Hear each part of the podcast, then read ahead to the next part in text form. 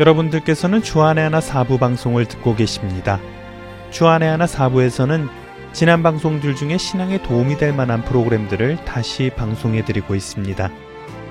이번 10월부터 12월까지는 2013년 10월부터 2014년 3월까지 방송된 최충희 칼럼과 2013년 4월부터 9월까지 방송된 성령을 따라 행하라 그리고 2015년 4월부터 9월까지 방송된 세상이 감당할 수 없는 사람들이 준비되어 있습니다. 오늘 첫 찬양은 신청곡입니다. 미주리주에서 강막숙 애청자님께서 전화 주셨는데요. 오직 예수 그리스도를 전하는 하텐 서울 복음 방송 선교회를 통해 우리에게 날마다 믿음으로 성장할 수 있는 시간을 주신 하나님께 감사와 영광을 돌립니다. 콜롬비아 제일장로교회와 세인트루이스 국제선교회 평화의 마을 그리고 세인트루이스 한인장로교회 모든 분들과 하트앤소울 복음방송 모든 애청자분들과 함께 은혜를 받고 싶습니다. 내년에도 모두 강건하시기를 소원합니다. 라고 하시면서 오직 예수라는 제목의 찬양 신청해 주셨습니다. 신청곡 감사드리고요. 이 찬양의 가사처럼 저를 비롯해서 청취하시는 모든 분들의 입에서 온 마음을 다하여 영광과 존귀, 권세와 찬양 받으실 분은 오직 예수 그리스도 한 분밖에 없음을 고백하고 찬양하시길 소원합니다. 오직 예수 보내드리겠습니다.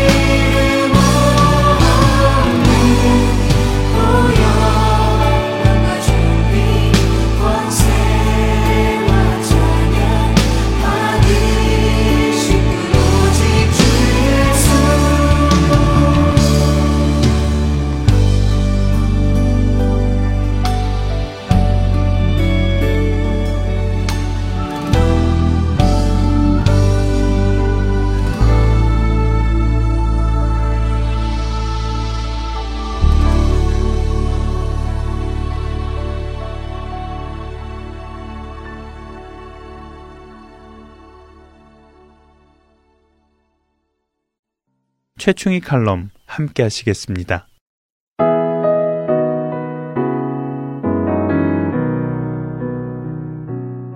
애청자 여러분들은 아버지라는 말을 듣게 되면 어떤 마음이 드시는지요? 그리운 마음, 따뜻해지는 마음입니까? 아, 저는 아버지 하면 서먹하고 낯설고 왠지 멀리 있는 것 같은 느낌이 듭니다. 그래서 하나님을 아버지라고 부르는 것이 참 낯설고 거북했던 시절이 있었습니다. 저는 오늘 애청자 여러분들께 부끄럽지만 용기를 내어 제 아버지에 대한 이야기를 나누려고 합니다. 10여 년 전 아버지께서 갑자기 쓰러지셔서 병원에 입원해 계시다는 연락을 받고 급하게 한국으로 갔습니다. 아버지는 팔다리가 묶인 채로 병실에 누워 계셨습니다.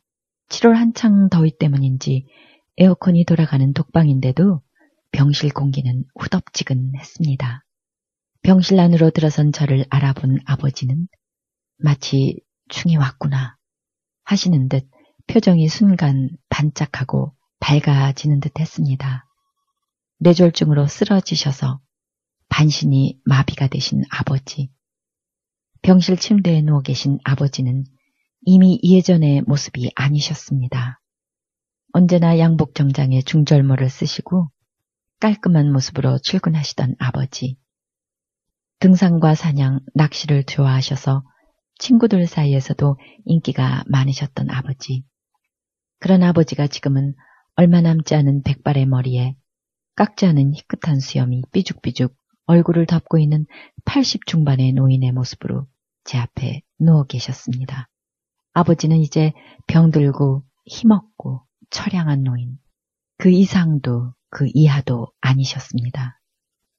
아버지, 아버지 하고 불러보면 가슴 한복판으로 외로운 바람 한 줄기가 지나갑니다.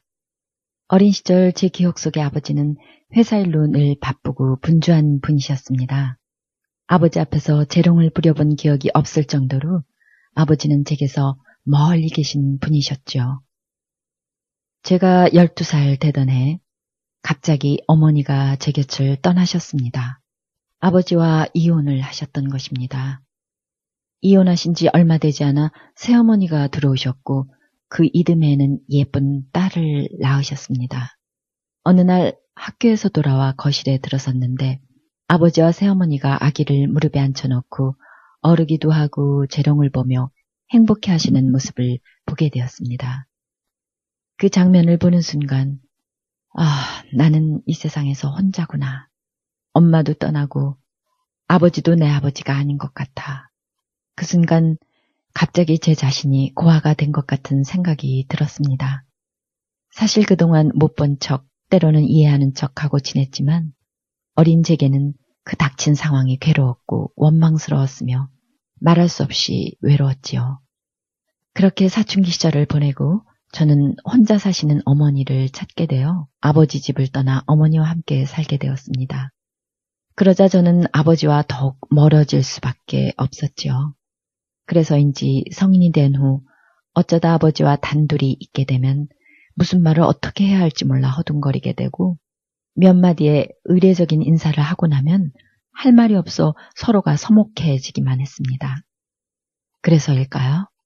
아버지를 생각할 때마다, 아니, 아버지와 가까이 있을 때조차도 아버지는 바다 끝에 홀로 떠 있는 섬과도 같이 그렇게 멀게만 느껴졌습니다. 그렇게 멀리 계신 아버지가 제 앞에 저렇게 초라한 모습으로 누워 계신 것입니다. 안 돼. 안 된다. 이게 무슨 경우냐? 저리 가지 못해? 간호사들 다 어디 간 거야? 아버지는 딸에게 기저귀를 갈게 하고 자신의 수치스러운 모습을 보이는 것을 완강히 거부하셨습니다. 그때 병원 파업 사건이 있었던 때여서 의사나 간호원의 손이 절대적으로 모자라는 상황이었고 새어머니는 이미 칠순을 넘기신 노인이셨습니다. 아버지, 아버지가 아무리 안 된다고 하셔도 할 수 없어요. 아버지가 혼자 화장실 가실 수 있으세요? 혼자 씻으실 수나 있으시냐 말이에요. 저도 어쩔 수 없어서 이러는 거예요. 한바탕 실갱이를 하고 나서 아버지는 어쩔 수 없이 포기를 하셨습니다. 아버지의 몸은 나이가 들고 병을 앓고 있음에도 거구였습니다. 그런 아버지를 씻기고 옷을 갈아입히고 나면 뜨거운 모래밭에서 한판 씨름을 한 듯 제 몸은 온통 땀으로 범벅이 되었고 온몸에 힘이 소진되었지요.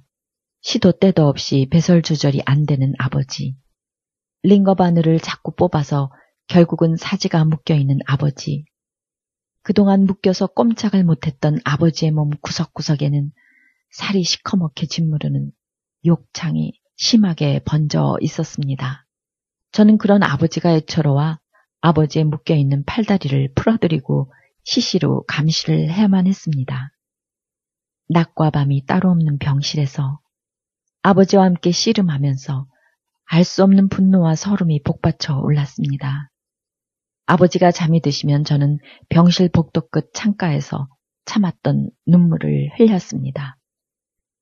아버지가 쓰러지셨다는 연락을 받고 한국으로 오는 동안 비행기 안에서 저는 마음속으로 다짐하고 또 다짐했었습니다. 아버지에게 마지막으로 하고 싶었던 말을 다 쏟아놓으리라. 그동안 아버지에게 품었던 섭섭했던 감정들, 버림받은 것 같았던 아픔과 마음의 상처들, 그리고 외로웠던 그 시간들을 다 풀어내리라 작정을 했었습니다. 아버지가 내 마음속에 뭉쳐있는 응어리를 아세요? 아버지는 딸이 있는 것조차 잊어버리고 사셨죠? 전 아버지에게 어떤 존재인가요? 그렇게 아버지에게 한바탕 해대고 싶은 생각으로 가득 차 있었습니다. 그런데 제가 맞은 현실은 그것이 아니었습니다. 병실 침대에 묶여 있는 아버지는 제가 상상하던 아버지가 아니었습니다. 나의 서름과 아픔을 받아줄 아버지는 거기에 안 계셨습니다. 늙고 병들어 힘없는 노인, 작은 것에도 쉽게 상처를 입는 허약한 노인, 나의 보살핌을 절대적으로 필요로 하는 연약한 아버지가 거기 계셨습니다. 제가 찾던 아버지는 더 이상 존재하지 않았던 것입니다.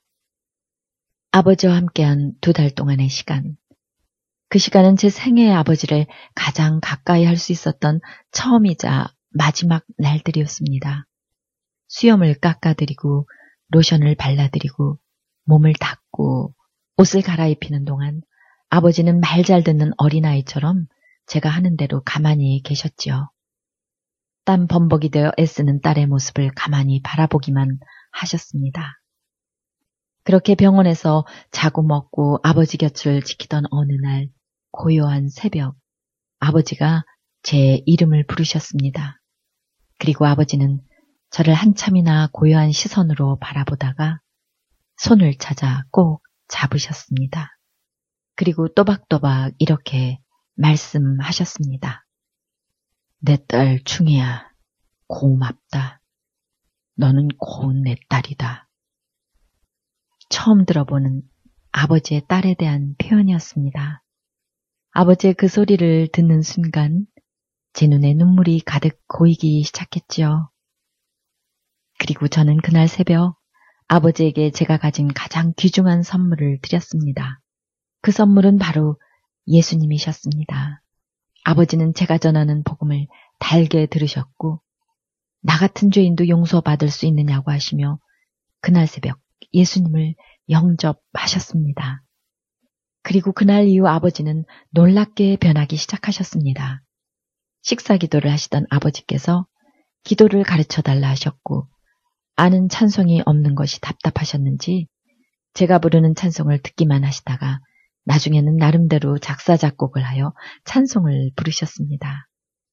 날 구원하신 하나님 감사합니다. 예수님 고맙습니다. 그리고 세례받기를 원하셔서 동네 교회 목사님을 모시고 친척들이 함께한 병실에서 세례를 받으셨습니다. 그리고 아버지는 그 자리에서 안 믿는 친척들에게 자네들도 꼭 예수님을 믿게나. 그리고 나 죽거든 제사 지내지 말아주기 바라네. 하시며 전도도 하셨습니다. 중이야. 나는 대통령이 된 것보다 더 기쁘다. 하나님의 아들이 되었으니 이보다 더 큰 영광이 어디 있겠냐? 미국으로 떠나는 딸의 손을 잡고 말씀하시는 아버지의 눈가에 이슬이 맺히셨는데 그 얼굴은 놀라울 정도로 환하게 기쁨으로 충만했습니다. 그리고 아버지는 제가 미국에 들어오고 2주 후에 하나님의 부르심을 받아 이 세상을 떠나셨습니다. 아버지는 나를 사랑하시나요? 나를 딸이라고 생각하셨던 적이 있으세요? 늘 제 속에는 아버지를 향해 어린아이 같이 원망하고 울부짖는 또 다른 제가 있었습니다. 그렇게 용서하지 못한 마음의 쓴뿌리는 예수님을 믿고 나서도 목사의 아내인 사모가 되고서도 완전히 사라지지 않고 남아 있었습니다. 그런데 하나님께서는 제가 생각하지도 못했던 방법으로 아버지와 화해의 길을 용서의 시간을 예비해 놓고 계셨던 것입니다. 육신의 아버지가 떠나시던 날 마음의 방 구석에서 웅크리고 울고 있던 조그만 아이에게 부드러운 빛으로 찾아오신 아버지가 계셨습니다. 하늘 아버지. 그분은 애틋함과 인자함이 가득한 눈길로 마음속의 아이를 바라보며 말씀하셨습니다. 중이야, 나를 보아라. 내가 너의 진정한 아버지다. 육신의 아버지는 너를 다 알지 못하지만 나는 너의 모든 것을 다 알고 있는 아버지다. 육신의 아버지의 사랑에는 한계가 있지만 나는 너를 이렇게 영원히 사랑한단다. 절절하고 뜨거운 사랑 고백을 한 아버지, 찢긴 몸, 눈물에 젖은 상한 얼굴로 나를 바라보시는 아버지. 그 하늘 아버지가 두 팔을 활짝 열어 지금도 나를 안으십니다. 바로 저 십자가 위에서 완전하신 나의 아버지, 하늘 아버지께서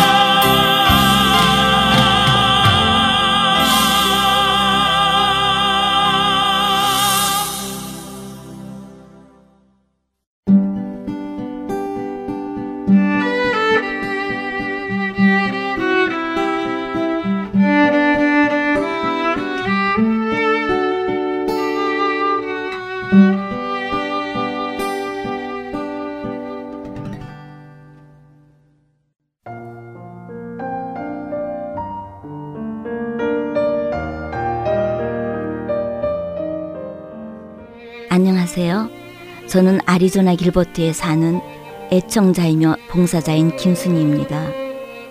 저는 아리조나에서 매주 메사 아시아나 마켓과 호돌이 식당, 반찬 식당, 그리고 코리아타운 식당의 CD를 비치하고 있습니다. 매주 기쁜 마음으로 행복하게 쓰임 받고 있습니다. 하나님께서는 할텐 서울 복음 방송을 통하여 저로 말씀을 깨닫고 순종하게 하시고 힘들 때는 위로와 격려의 말씀을 주시며 소망 가운데 살아갈 수 있도록 큰 힘을 주십니다. 이 귀한 복음 전파 사역은 누군가의 기도와 후원 그리고 봉사로 이루어집니다. 하나님께서는 지금도 귀한 복음 방송 사역에 동참하실 분들을 찾고 계십니다.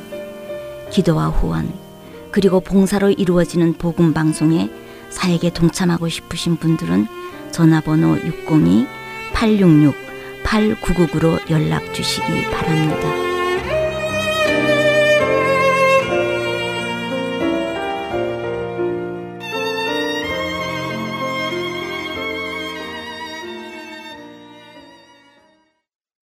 이어서 성령을 따라 행하라로 이어드립니다.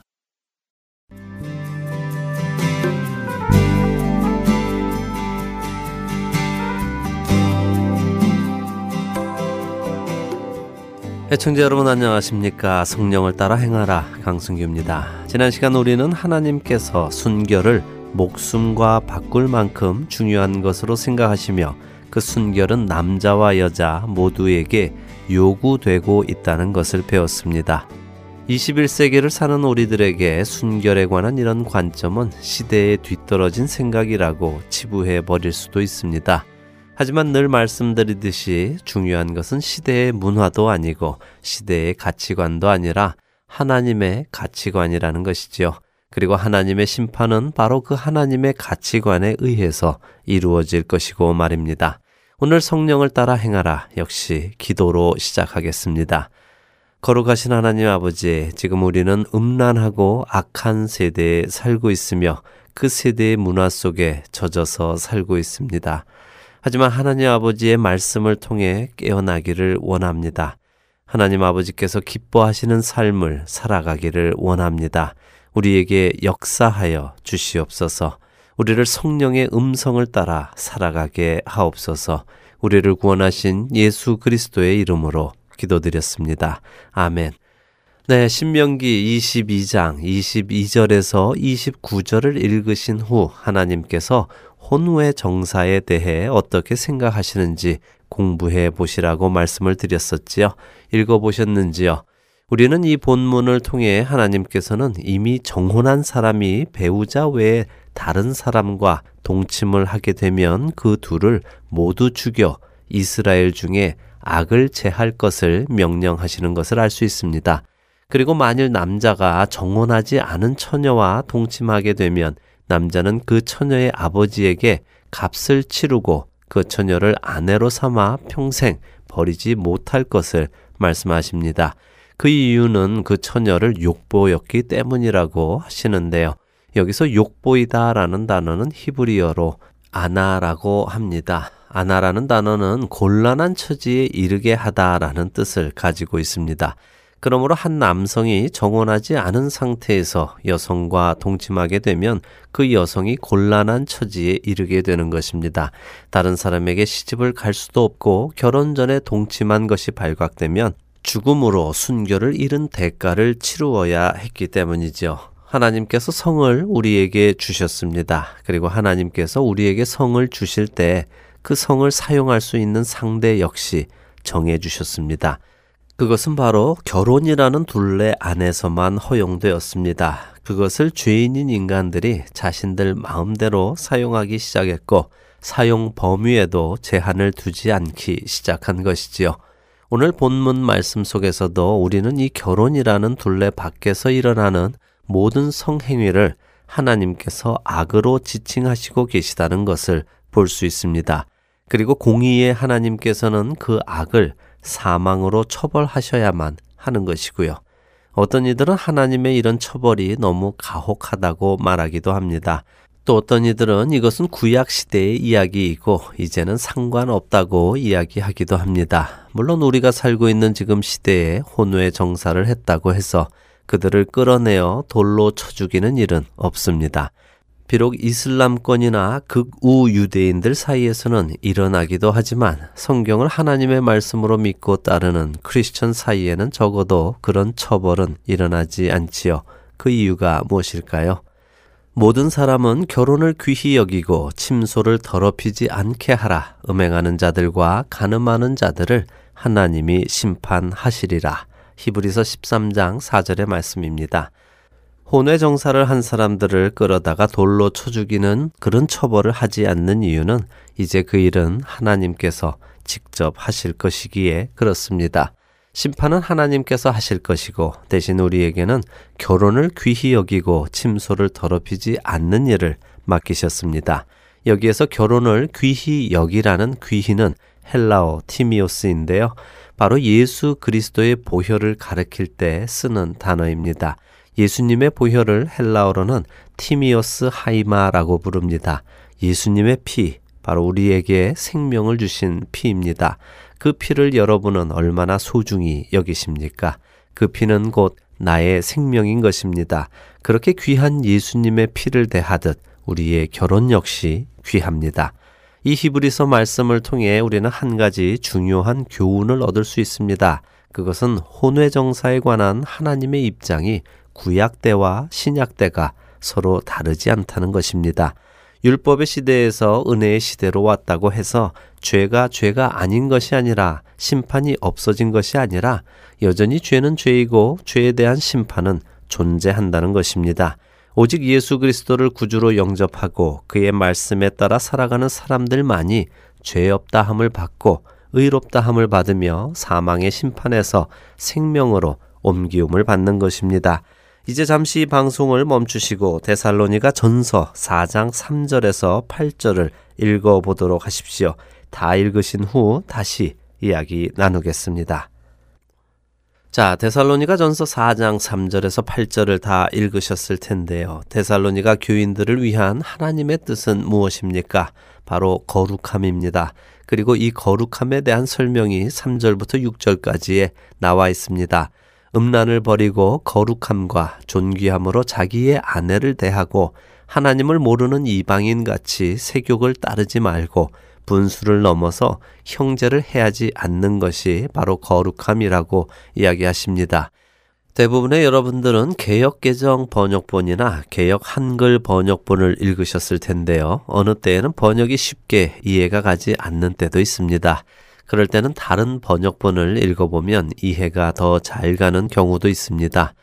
그렇게 성경 공부를 할 때 여러 가지 번역본을 함께 보며 공부해 나가면 성경을 이해하는 깊이가 더욱 깊어집니다. 그리고 여기에 원문 성경까지 함께 본다면 성경이 우리에게 하시려는 말씀을 가장 정확하게 이해할 수 있겠지요. 방금 읽었던 본문도 다른 번역본과 원문을 살펴보면 이해가 더 깊어지는데요. 먼저 데살로니가 4장 4절 각각 거룩함과 존귀함으로 자기의 아내 대할 줄을 알고라는 말씀을 헬라어로 직역하면 이렇게 번역할 수 있습니다. 여러분 각자가 자신의 도구를 거룩함과 존귀함으로 다룰 줄 알아야 하고 헬라어 스큐오스는 도구, 물건, 소유, 그릇, 혈관 등으로 번역되는 단어인데요. 이 단어를 개혁 개정은 아내를 대할 줄을 알고라고 번역되어 있습니다. 하지만 원어적인 뜻은 자신의 몸을 함부로 쓰지 말고 거룩하고 존귀하게 쓰라는 말씀입니다. 대부분의 영어 성경은 그렇게 번역이 되어 있지요. 물론 결론적으로는 아내를 거룩함과 존귀함으로 대하라는 말씀이 될 수 있지만 그것보다 더 근본적으로 자신의 몸을 쉽게 말해 함부로 굴리지 말라는 뜻입니다. 그리고 데살로니가 전서 4장 6절은 이 일의 분수를 넘어서 형제를 해하지 말라고 하셨습니다만 이게 무슨 뜻일까요? 분수를 넘어서 형제를 해하지 말라. 같은 구절을 현대인의 성경은 이렇게 번역합니다. 남의 아내를 가로치지 마십시오. 우리가 전에 여러분에게 말하고 경고한 대로 주님께서는 이런 짓을 하는 사람에게 무서운 벌을 내리실 것입니다. 어떠십니까? 개혁 개정에 이 일의 분수를 넘어서 형제를 해하지 말라. 이는 우리가 너희에게 미리 말하고 증언한 것과 같이 이 모든 일에 주께서 신원하여 주심이라 라는 말씀보다 더 심각하게 또 무겁게 다가오지 않습니까? 여기서 남의 아내란 누구일까요? 꼭 결혼한 유부녀를 뜻하는 것일까요? 남의 아내란 내 아내가 아닌 모든 여인을 뜻합니다. 설사 그 여자가 지금 결혼하지 않은 처녀라 하더라도 언젠가는 남의 아내가 될 것이기에 그렇습니다. 이런 하나님의 말씀을 듣게 되면 여러분들 마음에는 어떤 반응들이 나타나시나요? 에이, 뭐 그런 구닥다리 같은 옛날 이야기를 하고 있어. 뭐 그런 도덕책 같은 소리를 하나. 어떻게 하나님 말씀대로 다 하고 살 수 있어? 라는 반응들이 나타나시지는 않는지요. 만일 하나님께서 오늘 여러분을 특별히 택하셔서 이 방송을 듣게 하셨다면 하나님께서는 분명 여러분을 향한 계획이 있으셔서일 것이라 믿습니다. 누구에게나 부끄러운 과거는 있습니다. 남에게 알리고 싶지 않은 과거도 있습니다. 기독교가 세상의 다른 종교들과 틀린 가장 큰 차이점은 자신의 죄를 깨닫고 회개할 때 용서받는다는 것입니다. 혹 오늘 방송을 들으시며 여러분 마음 안에 나의 죄가 생각나셨다면 하나님 앞으로 나오셔서 회개하시고 예수 그리스도의 보혈로 죄 사함을 얻으십시오. 하나님께서 우리를 부르신 이유는 우리에게 혼을 내시려는 것도 아니고 우리를 심판하시려는 것도 아닙니다. 여러분께서 방금 읽으셨던 데살로니가 전서 4장 7절의 말씀입니다. 하나님이 우리를 부르심은 부정하게 하심이 아니요 거룩하게 하심이니 그리고 다음 절인 4장 8절은 이렇게 말씀하십니다. 그러므로 저버리는 자는 사람을 저버림이 아니요 너에게 그의 성령을 주신 하나님을 저버림이니라. 하나님은 우리를 고치시기를 원하십니다. 우리를 의롭다 하시고 그 의로움에 맞추어 거룩한 자로 만들어 가시기를 원하십니다. 하나님의 그 부르심을 저버리지 마시고 응답하여 나아오십시오. 그분께서 우리를 고치실 것입니다. 다음 시간에는 출애굽기 20장 14절과 17절 그리고 잠언 6장 25절에서 29절을 읽으신 후 간음에 대해 이야기 나누도록 하겠습니다. 한 주간도 성령의 인도하심을 따라 거룩한 삶을 사시는 여러분 모두 되시기를 소원합니다. 성령을 따라 행하라. 다음 주에 뵙겠습니다.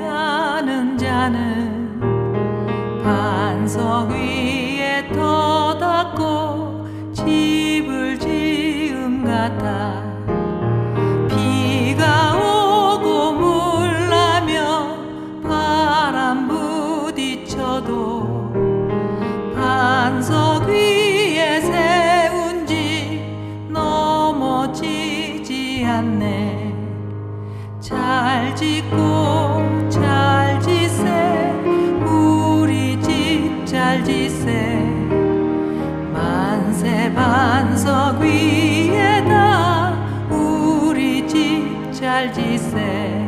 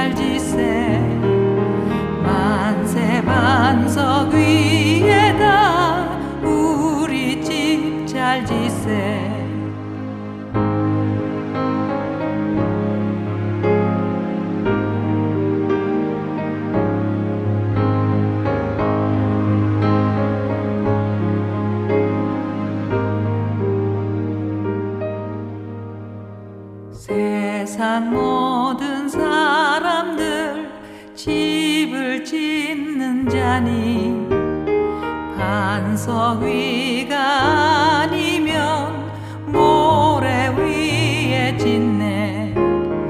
우리 구주 오셔서 지은 상을 줄 때 세운 공력 따라서 영영상 벌 주리 잘 짓고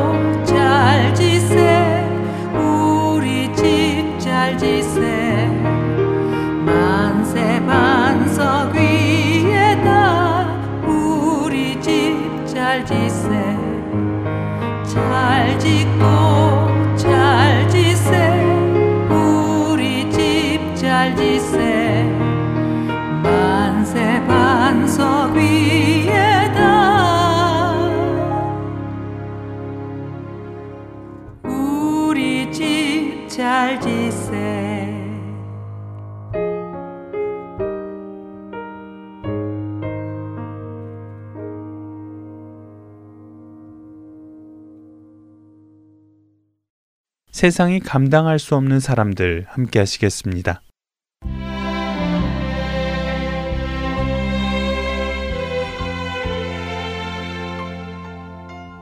애청자 여러분 안녕하세요. 세상이 감당할 수 없는 사람들 진행의 민경은입니다. 신실함이란 말을 아시지요? 신실함의 사전적 의미는 믿음직하고 착실함을 뜻합니다. 그런데 성경적 의미의 신실함에는 믿음직하고 착실하다는 의미에 덧붙여 충성됨도 포함하고 있는데요. 다시 말해 신실한 믿음은 주님께 대한 충성심도 포함하고 있다는 것이지요. 하나님은 신실하십니다. 믿음직하시고 변치 않고 한결 같으시지요. 그분의 성품이 그렇기에 우리는 그분께 신실할 수 있는 것입니다. 충성할 수 있다는 말입니다. 세상에서도 이 신실함을 의리라는 단어로 표현하며 이 의리라는 것을 참 멋지게 생각합니다. 그래서 남자들의 의리를 다룬 영화나 책들이 많은 인기를 끌기도 하지요. 의리란 바로 이런 서로 간의 신실함에 기초한 것입니다. 그래서 의리를 지키지 않으면 그 사람은 비겁한 사람이거나 남자답지 못한 사람으로 취급을 받습니다. 주님은 우리에게 신실하십니다. 그런데 우리는 과연 주님께 신실하다고 말할 수 있을까요? 부끄럽지만 그렇다고 대답하기는 쉽지 않습니다. 하지만 우리가 고요한 가운데서 나를 향한 그분의 신실함을 묵상해 본다면 우리는 그분의 그 신실하신 은혜가 얼마나 감사한 것인지를 깨달을 수 있을 것입니다. 나를 향한 그분의 사랑은 나의 신실함에 기초한 것이 아니라 그분의 신실함에 기초한 것입니다. 바로 그분의 그 신실함을 경험함으로 우리의 신실함도 자라갈 수 있는 것입니다. 그렇기에 그분의 신실함을 묵상하고 기억하는 것은 아주 중요한 일입니다. 우리가 그분께 신실할 때 세상은 우리를 감당할 수 없게 되기 때문이지요. 예수님께서 승천하시며 교회가 세워진 지 100여 년이 조금 지난 시절 세상을 이기신 그 주님을 향한 신실함을 가지고 세상을 이긴 사람이 있습니다. 바로 서머나 교회의 감독이었던 폴리캅이었습니다. 그는 주후 69년경 서머나에서 태어났습니다. 어려서부터 예수님을 알게 된 그는 사도 요한에게 직접 배우며 사도 요한으로부터 서머나 교회의 감독으로 세움을 받습니다. 그리고 그는 순교하던 주후 155년 사순절 기간까지 자신에게 맡겨진 사명을 충성되게 감당했습니다. 그리고 그리스도를 향한 충성심을 가지고 순교하였는데요. 세상은 그의 충성됨을 감당하지 못했습니다. 오늘은 왜 그가 그토록 충성될 수 있었는지 그의 이야기를 들어보겠습니다.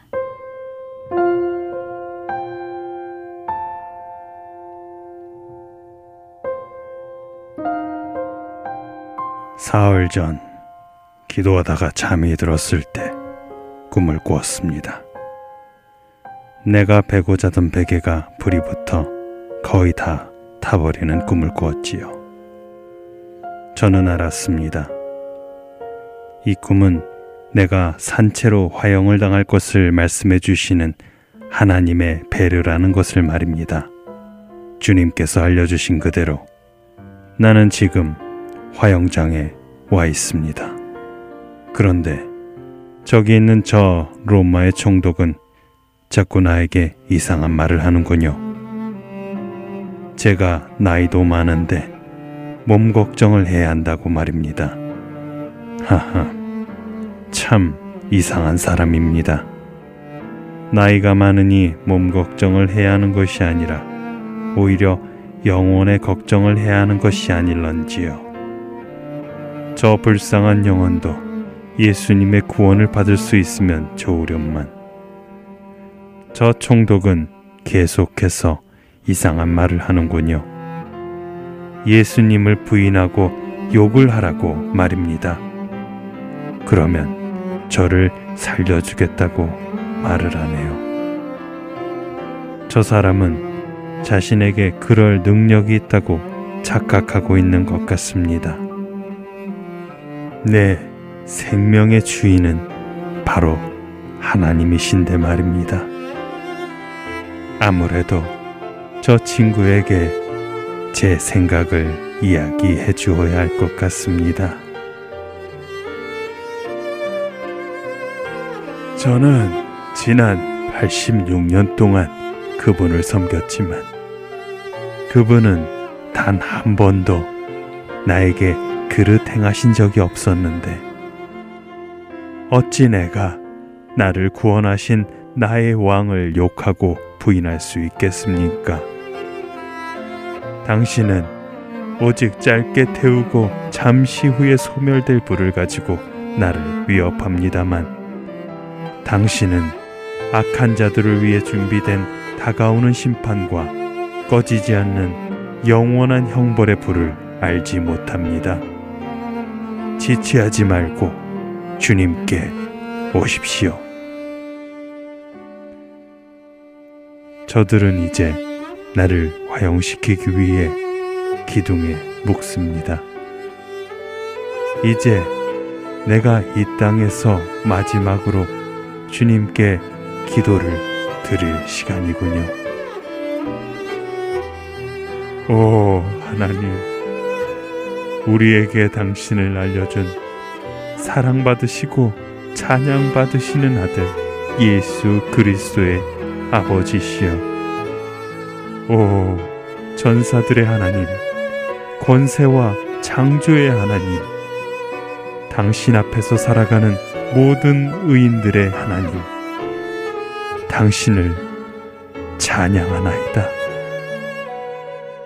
오늘 이 순간에 나를 귀하게 여기셔서 수많은 순교자들 중에서 영혼과 육체가 영원한 생명으로 부활하도록 그리스도의 잔에 참여하노니 오늘 수많은 순교자들 중에서 당신 앞에 기름지고 살찐 번제가 되게 하옵소서. 거짓이 없으시고 참되신 하나님이 전에 예언하신 대로 성취하셨고 오늘은 그것을 준비하셨나이다. 그러므로 이제는 당신의 사랑하는 아들 영원하신 대제사장 예수 그리스도를 통하여 이 모든 것에 찬양과 감사와 영광을 돌립니다. 성령 안에서 아들과 함께 당신에게 영광이 지금부터 영원까지 함께 하옵소서. 아멘.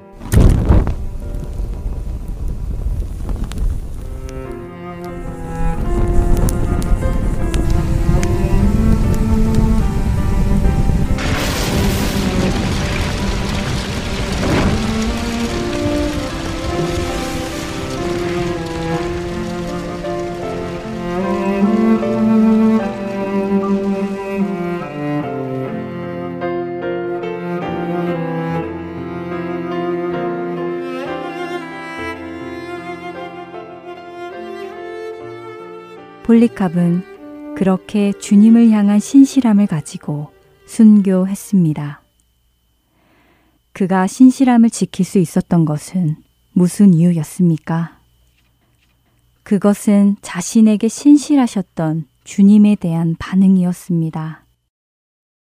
내가 확신하노니 사망이나 생명이나 전사들이나 권세자들이나 현재 일이나 장래 일이나 능력이나 높음이나 깊음이나 다른 어떤 피조물이라도 우리를 우리 주 그리스도 예수 안에 있는 하나님의 사랑에서 끊을 수 없으리라. 로마서 8장 38절에서 39절의 말씀입니다. 우리 하나님은 신실하십니다. 언제 어떤 상황에서도 신실하십니다. 바로 그분의 그 신실함이 우리로 하여금 그분께 신실할 수 있게 할 수 있는 것입니다. 그분의 신실함을 경험하십시오. 그분의 신실함 안에 거하십시오. 그리고 그에 대한 반응으로 그분께 신실하십시오. 그것이 세상이 우리를 감당할 수 없는 이유이기 때문입니다. 세상이 감당할 수 없는 사람들 마치겠습니다.